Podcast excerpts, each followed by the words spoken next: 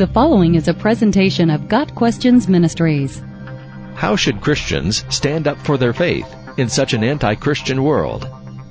As Christians, the two things we can do to stand up for Christ are to live according to His Word and grow in our own knowledge of Him. Christ said, Let your light shine before men. Matthew 5 verse 16.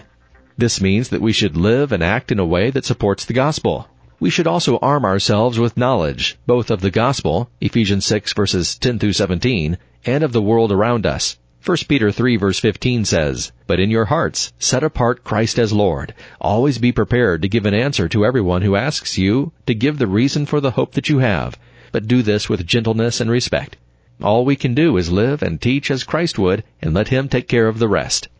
Critics of Christianity have become more and more vocal recently. This is partly because there are many people who do not believe in God or understand the truth about Him at all. Yet the apparent swell in anti-Christians is also due to perception.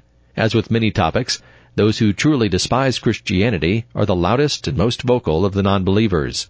The vast majority of those who do not believe really don't care enough to bother believers.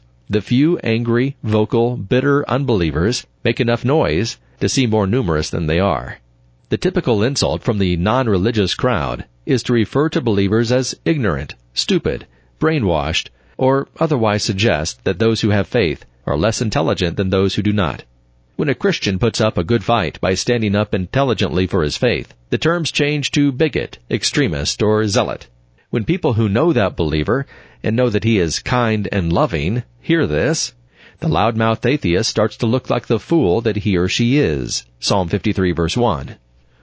Most non-believers have not had personal reasons to see Christians negatively, but they sometimes hear so much from the loud anti-Christians that they just assume it is so. They need examples of Christ-like living to see the truth. Of course, when someone claiming to be a Christian says or does something that is not Christ-like, the angry, loud crowd is there to point him out as a typical religious hypocrite. This is something that we have been warned to accept. Romans 1 verses 28 through 30. The best thing to do is to point out a passage of the Bible that speaks against what the person did. For example, a murderer is violating Exodus 20 verse 13. Point out that just because a person says he is a Christian, and even if he thinks that he is a Christian, does not mean that he is. Matthew 7 verses 16 and 20 tell us that true Christians will be known by their actions, not merely by their profession. And of course, absolutely no one lives without sinning at all. Romans 3 verse 23. The important thing to remember is that no one, no matter how persuasive, can force anyone to believe anything that he does not want to believe. No matter what the evidence, no matter what the argument, people will believe what they want to believe. Luke 12 verses 54 through 56. This is true for both sides, since the angry anti-Christian types are some of the least tolerant people around. But conviction is not a Christian's job. The Holy Spirit convicts people. John 14 verses 16 and 17. And they choose whether or not to believe.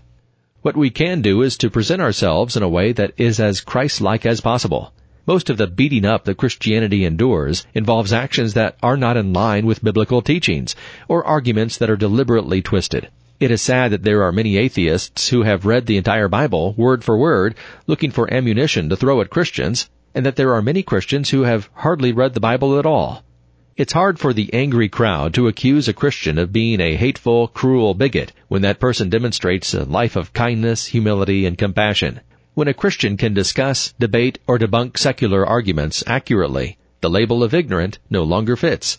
A Christian who has read the arguments of the secular crowd and can politely point out their flaws helps to deflate the stereotype pushed by the vocal atheists. We must keep a clear conscience so that those who speak maliciously against your good behavior in Christ may be ashamed of their slander. 1 Peter 3 verse 16. Jesus was full of grace and truth, John 1 verse 14, and that combination of grace and truth is what we need today. Got Questions Ministry seeks to glorify the Lord Jesus Christ by providing biblical answers to today's questions. Online at GotQuestions.org.